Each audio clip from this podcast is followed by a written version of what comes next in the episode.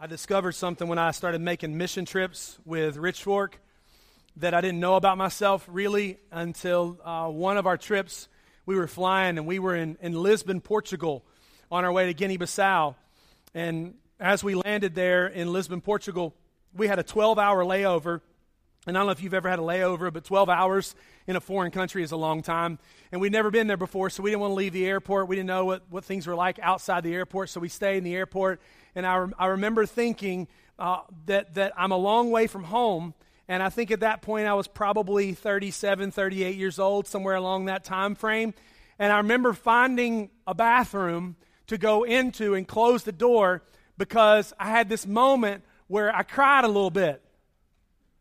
And I'm thinking, what is wrong with me? I'm, I'm now 45, all right, but then 37, 38. And can I tell you, it, it, took me a long time to figure out. It took me until the way home to figure out what was wrong on the front end. I was homesick. I'm too old to be homesick, right? I mean, I, I, like being home, but I was traveling, I was in these places, and I've discovered something on all the trips that, that God has just enabled me to go on as vision trips and planning and things like that. I, I enjoy the trip, but the moment the mission is over, I'm ready to go home. I am ready to go home. I'm ready to see my family. I'm ready to sleep in my bed. I'm just ready for my routine and the things that I do. And the moment that mission part is over and all that's left is to travel home, I get heavy hearted. I, get this burden on my heart. I'm just ready to get home. You, you've experienced a heavy heart. It may not be over something to you as trite as he gets homesick when he travels, all right? But you may be heavy hearted over a, a, a myriad of different reasons. Maybe you are heavy hearted this morning, or you've been heavy hearted before because you despise your workplace. And Sunday evenings, there's an anxiety and a stress that starts to form in your body, and you feel this heavy heartedness that starts to form, and you know it's coming on Monday morning. Some of you, it's the bills. Some of you, it's paying the bills. Now, just by saying that, some of you just checked out for the rest of the sermon because you're going to be thinking about what got paid and what didn't get paid, all right? But you, you sit down to do that, or you even get to the point of doing it, and you're thinking, oh man, we got to do this again, and this came in, and this kid got hurt, and we got to take him to this place, and all these things are starting to mound up. Or maybe it's a situation with a child. You, you love your kids, they're, they're children, maybe they're grown children, they're adults, but they're, they're starting to make some choices and you're just brokenhearted and you're heavy for them over some things going on in their lives. It could be, I don't know how it can't be, but the tragedies of our world, some desperate, dark things that took place in our world this week that for many of us give us this incredible heaviness and this burden um, that lands upon us. And maybe it's from the last two weeks of, of us talking about planting a church. And maybe you've, you've developed, not even for West Lexington, but for Davidson County and your, your family, a heaviness of heart for those who don't know Jesus Christ. And, and you find yourself burdened and heavy with those moments. In, in the New Testament, I, I mean, I could name issue after issue that may be yours, but I would miss some. In the New Testament, though, there's a moment in the life of Jesus with his disciples where he speaks to that feeling of a troubled heart. That moment filled with anxiety, that moment filled with worry, that moment filled with what's going to happen next. And it takes place in what we term as believers as the Holy Week. That starts today, the triumphal entry. Jesus enters into Jerusalem, the holy city, and it concludes with the resurrection of Jesus Christ. And this morning, though, I, I got to admit to you, I, I decided to preach this sermon when I was preaching my last funeral. That may sound morbid to some of you, but I was preparing. The family had requested this passage of Scripture. And the more I kept reading it, the more I kept focusing on it, the more I thought, this is incredible for us to focus on during this holy week, during this week that so much transpires in the life and the death and the resurrection of Jesus Christ and the relationship with the disciples. It's a unique setting that happens in John chapter 14. Here's what's transpired so far. Jesus has been on the scene now for three years. He has stepped into his earthly ministry. Miracles are taking place. He has called a group of people called the disciples, a 12 group that have, have gathered with him. They're the closest knit people with him. And they spend time with him and they travel with him and they see miracles perform and all types of things that they, they see teaching happen. And some people love the teaching, and while others hate the teaching. They've seen Jesus confront the religious authorities of the day, toe to toe not always calling them good names, names that were strong and powerful. And they've been with Jesus. And they've been walking with Jesus. It's a radical Jesus that they've been with. And, and they're thinking, is this now? We're coming into the holy city. The people are there. They're there for Passover, which is a religious celebration that we won't have time to unpack this morning, but it's a 2,000 year old tradition that they're practicing in the, the story of redemption and the story of freedom. And so they've come into Jerusalem for this time and they found themselves in this upper room where Jesus has done some things that are out of the ordinary. He's, he's washed their feet, he's the leader. He's not supposed to wash their feet, but he washes their feet. And then he takes part in and leads them in the Passover meal. And just this holy moment that they're having with Jesus. And as they're having these moments, I, I want you, if you can, as all possible, I know that most of us in this room, when we think of Easter, we think all the way through to the end. We think of the resurrection of Jesus Christ. The disciples, then, when we're reading this morning, they don't know the end of the story. They don't know what's about to happen tomorrow. They don't know about the crucifixion and how it's going to take place. They don't know all that you know. So you have this lens that you come to this passage, and I think it, it kind of tames this passage this morning. Take those off this morning and let this passage grab your heart and your attention this morning. Jesus has been with them, walked with them. The disciples are with them. And Jesus in chapter 30 in chapter 13 verse 31 he says this, when Jesus when he had gone out, Jesus said, "Now is the Son of man glorified, and God is glorified in him." If God is glorified in him, God will also glorify him in himself and glorify him at once. In verse 33, little children, yet a little while I am with you, just for a brief time. You will seek me, and just as I said to the Jews, so now also I say to you, where I am going, you cannot come. Now, if you will, just pause there for a moment and place yourself as a disciple. You have been called by Jesus. You've seen miracles of Jesus. You've heard his teaching. You've heard him confront the religious leaders, all those things that we said earlier. And, and you've given your entire life, and for three years you've been walking with him.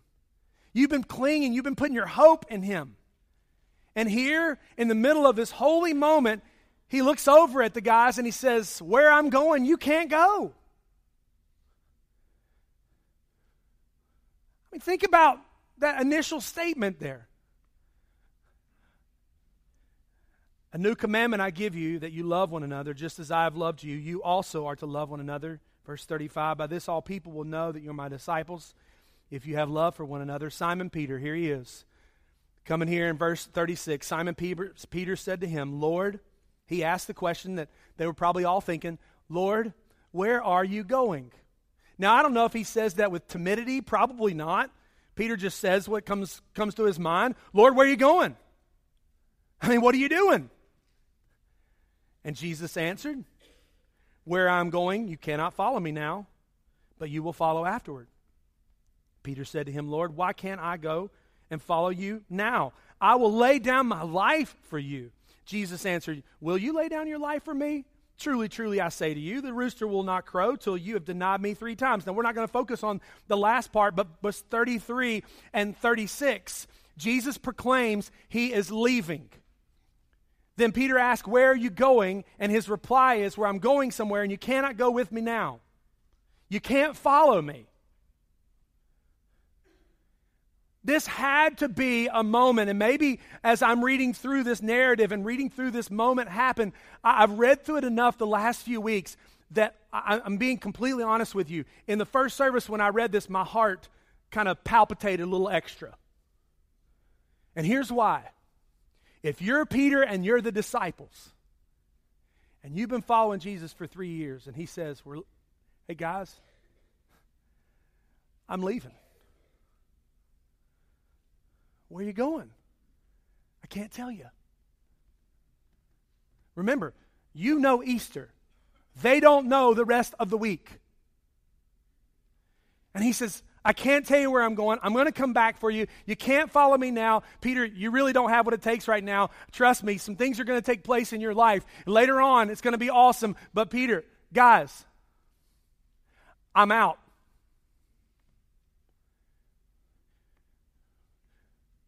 We, as the disciples, have been with Jesus and we've watched him, and he has confronted the religious leaders of the day. This may mean our death. We are, if you thought we were a small, minimalized group on the outskirts of society with Jesus, imagine us without Jesus. They're going to push us away at best.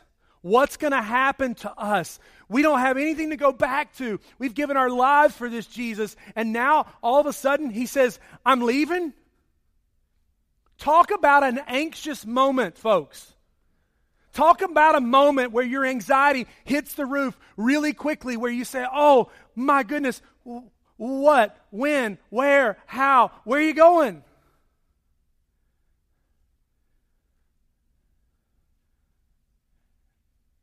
And just imagine that they don't even understand that in less than 24 hours, this Jesus was going to be executed for the sins of mankind. His body was going to be ripped to shreds, his blood was going to be poured out.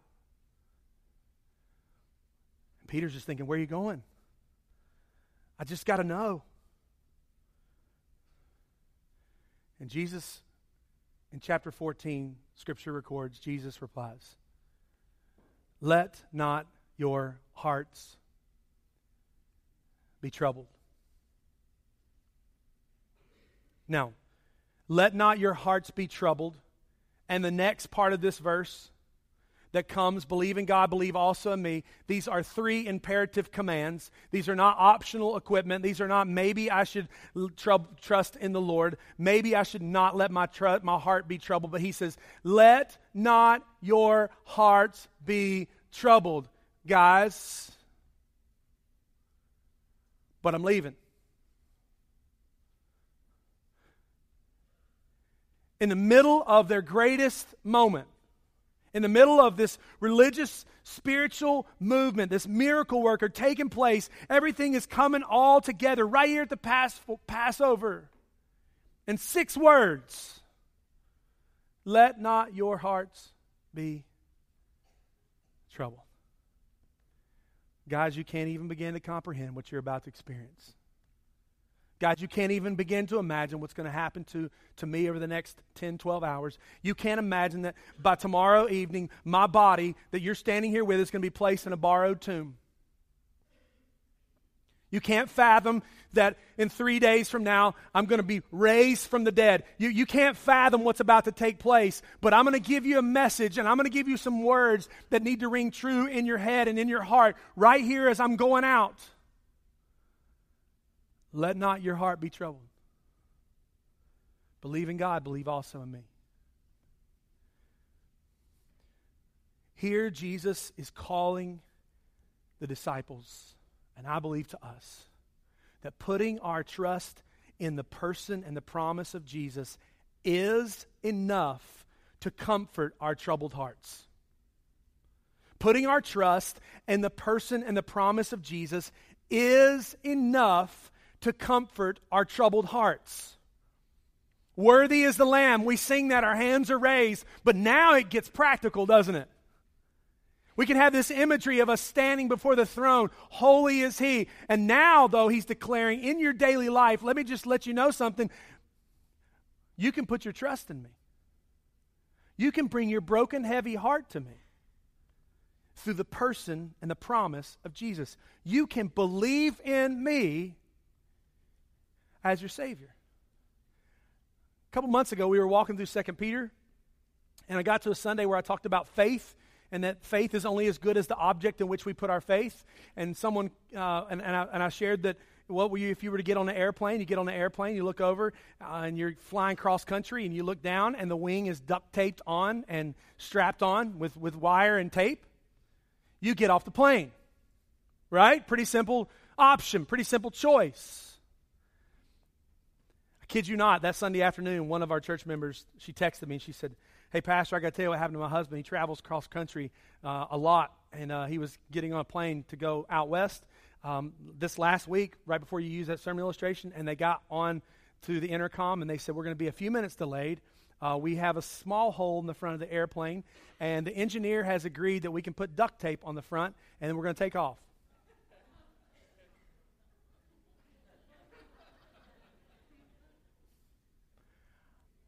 I don't think so. Now, after the second service, a guy who works on airplanes came and told me, Oh, it's this kind of tape and it's rated for this and this and this. And I looked at him and said, I don't care. It's tape. It's 40,000 feet in the air. It's tape, man.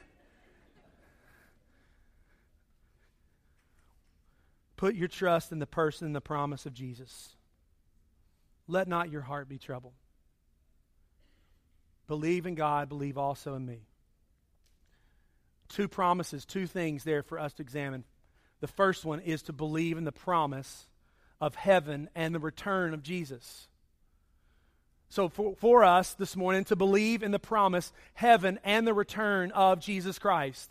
He speaks to this in verse 2 and 3. He said, In my Father's house there are many rooms. If it were not so, would I have told you that I go to prepare a place for you? And if I go to prepare a place for you, I will come again, and I will take you to myself that where I am, you may be also.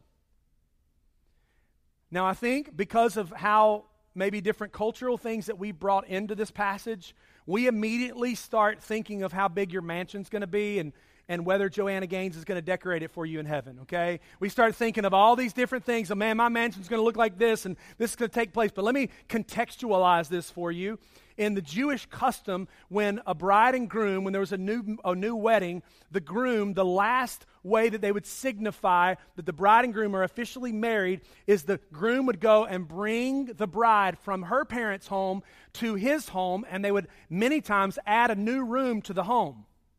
And this would now be the groom and his bride. This would be a continuation of the father preparing a place for his extended family. And so this would not have been as obscure of a reference that we may turn this into. He said, In my Father's house there are many rooms. If, I, if not so, would I have told you that I go prepare a place for you? And if I go to prepare a place for you, I will come again and I will take you. The, the, the groom will come and bring his bride, those who've trusted in Christ, to their eternal home. And he's preparing it for us. He's adding on to the Father's house.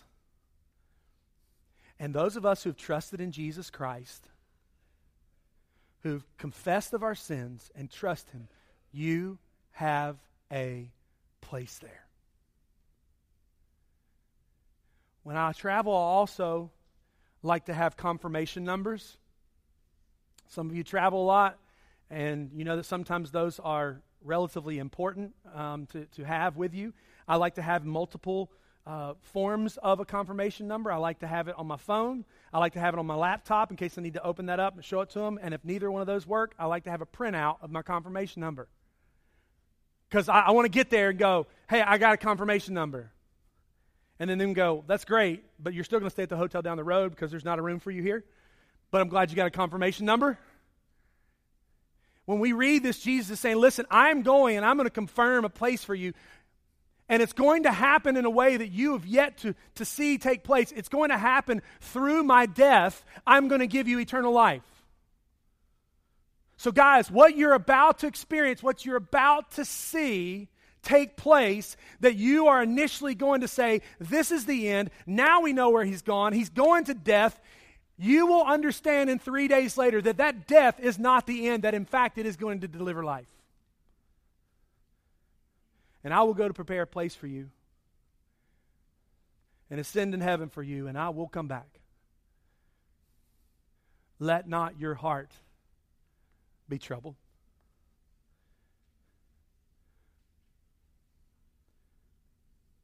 Heaven is promised, full of worry. We live in a culture full of worry, full of fear, full of anxiousness. And I, I don't want to be overly simplistic and, and I, I don't want to be trite, but as I came to this passage, one of the reasons it, it rang true for me is the last few months for our family and extended family have not been easy. It's not as hard as the lady that was in one of our services that I was preaching and I looked out and I, and I realized she was there today and she's been going through cancer for the last two or three years over and over and over again. And so I want to be careful when we come to this that we understand the weight that some of us in this room are carrying is real and it is heavy and it is a burden. Yet I also don't want to discount what Jesus says. Because he says, let not your heart be troubled. Let not your heart be heavy, burdensome, weighed down. We are captivated in our culture by anxiety and fear. And again, with great care, I want to say this. We, we have multiple ways that believers and non believers treat anxiety, worry, fear, fear trouble hearted. Some of those through medication, some of those through counseling. And I'm not discounting those. There's great, great wisdom and there's great knowledge in some of those that help us with that. But I don't want to make those primary. I want to make those secondary to the promise of Jesus. And Jesus says, Let not your heart be troubled. Believe in the person. Believe in the promise, but also believe in the person. Jesus Christ, the way, the truth, and the life. So the conversation continues. He says, And you know the way to where I'm going. And Thomas said to him, Lord, we do not know where you're going. How can we know the way? And Jesus said, I am the way, the truth, the life. No one comes to the Father except through me. If I had known, if you had known me, you would have known my Father also. From now on, you do know him and have seen him. I told you before that we read books about missionaries in our home, and one of the books that I'm reading was referencing uh, to a missionary who had traveled to the Middle East and to the eastern part of the world, uh, Asia, and those areas. And at one point, the missionary was following a guide, and the guide, and he got to a point, and the path that they were traveling on just ended. And the missionary said to the guide, who was from that country, What path do we take? Where's the right direction? What's the right way? And the guide just continued to walk, but he said, Don't worry, I am the way. He said, I'm not, I'm not showing you another path. There, there is no path. I am the way. And Jesus is declaring here, not I'll show you the way or I'll lead you the way. He is the way. This is a necessary act of his death and his resurrection that is the way. He also says, I am the truth. Not one of many religious truths. And this is so culturally difficult for us in this time period. And I want to say this we need to handle this passage with great compassion. Because there are some very moral, some very great people who are following other paths, other religious systems. And we need to be careful that when we preach Jesus as the truth, the life, and the way, that we do so with compassion and love for them. That we don't just shake this verse in their face but we do need to stand upon it. That Jesus says he is the truth. Depend completely in me to be all that I have said I would be in your life. To the broken world, to the promise of heaven. I am the way, I am the truth, I am the life. Because all of sin and the payment of sin is death then who I am about to become through death is not death, rather it is life. R.C. Sproul said of this passage if Jesus was wrong in John 14, 6, then Christianity has no validity, validity at all. If he was right, then there is no other way. Thomas Aquinas said it this way Follow me. I am the way and the truth and the life. Without the way, there is no going. Without the truth, there is no knowing. Without the life, there is no living. I am the way which you must follow, the truth you must believe, the life for which you must hope. I am the unbreakable way, the dependable truth, the never ending life. I am the straightest way, the supreme truth, and the true life. Let not your heart be troubled. Again, place yourself, if you at all possible can do this this morning and imagine that you're there. You just had this holy moment with Jesus, and he's teaching for the next few chapters in John that correlate with the other gospels. He's giving them instructions, he's exhorting them, encouraging them. And he says, Guys, I got to leave. And in that moment of confusion, Jesus speaks Do not let your hearts be troubled. Let not your hearts be troubled. Would you say that with me? Let not your hearts be troubled.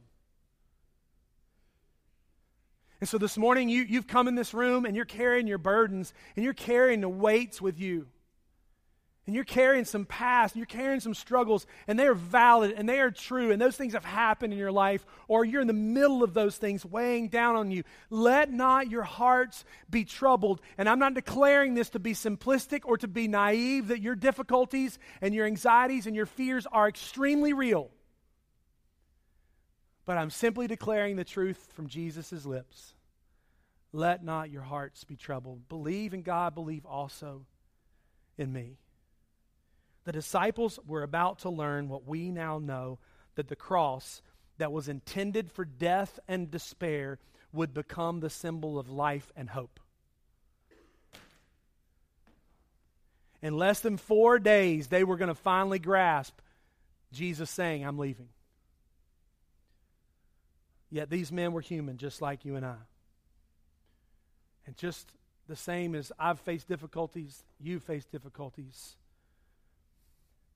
we see Jesus saying, Trust in the person and the promise of Jesus. Trust that there's a promise for eternity and there's a person for you to place your trust in, and that is Jesus Christ. Let not your hearts be troubled. Believe in God. Believe also in me. What do you put your trust in? Do you believe in the person and the promise of God? Worthy is the Lamb, the Lamb that was slain. Holy, holy is the name. Sing to him a new song. But do you trust him with your daily life? Do I trust him with my heavy heart? My hope is built on nothing less than Jesus' blood and righteousness. If you know this, sing it with me. I dare not trust the sweetest frame, but wholly lean on Jesus' name. On Christ the solid rock I stand, all other ground is sinking sand. All other ground is sinking sand. What if that hymn writer a couple hundred years ago would have just paused and said, On Christ the solid rock, let not your hearts be troubled. Bless, trust in God, trust also in me. That's essentially what he's comprised in here for us this morning. All other ground is sinking sand. Who and what do you turn to in times of trouble? A substance that will have an ending? A human relationship that at some point, no matter how great it is, it will let you down at some point? A behavior that you resort to in the times of trouble, in the times of difficulty, that could cause consequences of sin? That are greater than you can imagine? Or do you trust in a Savior, a Messiah who says, Let not your hearts be troubled?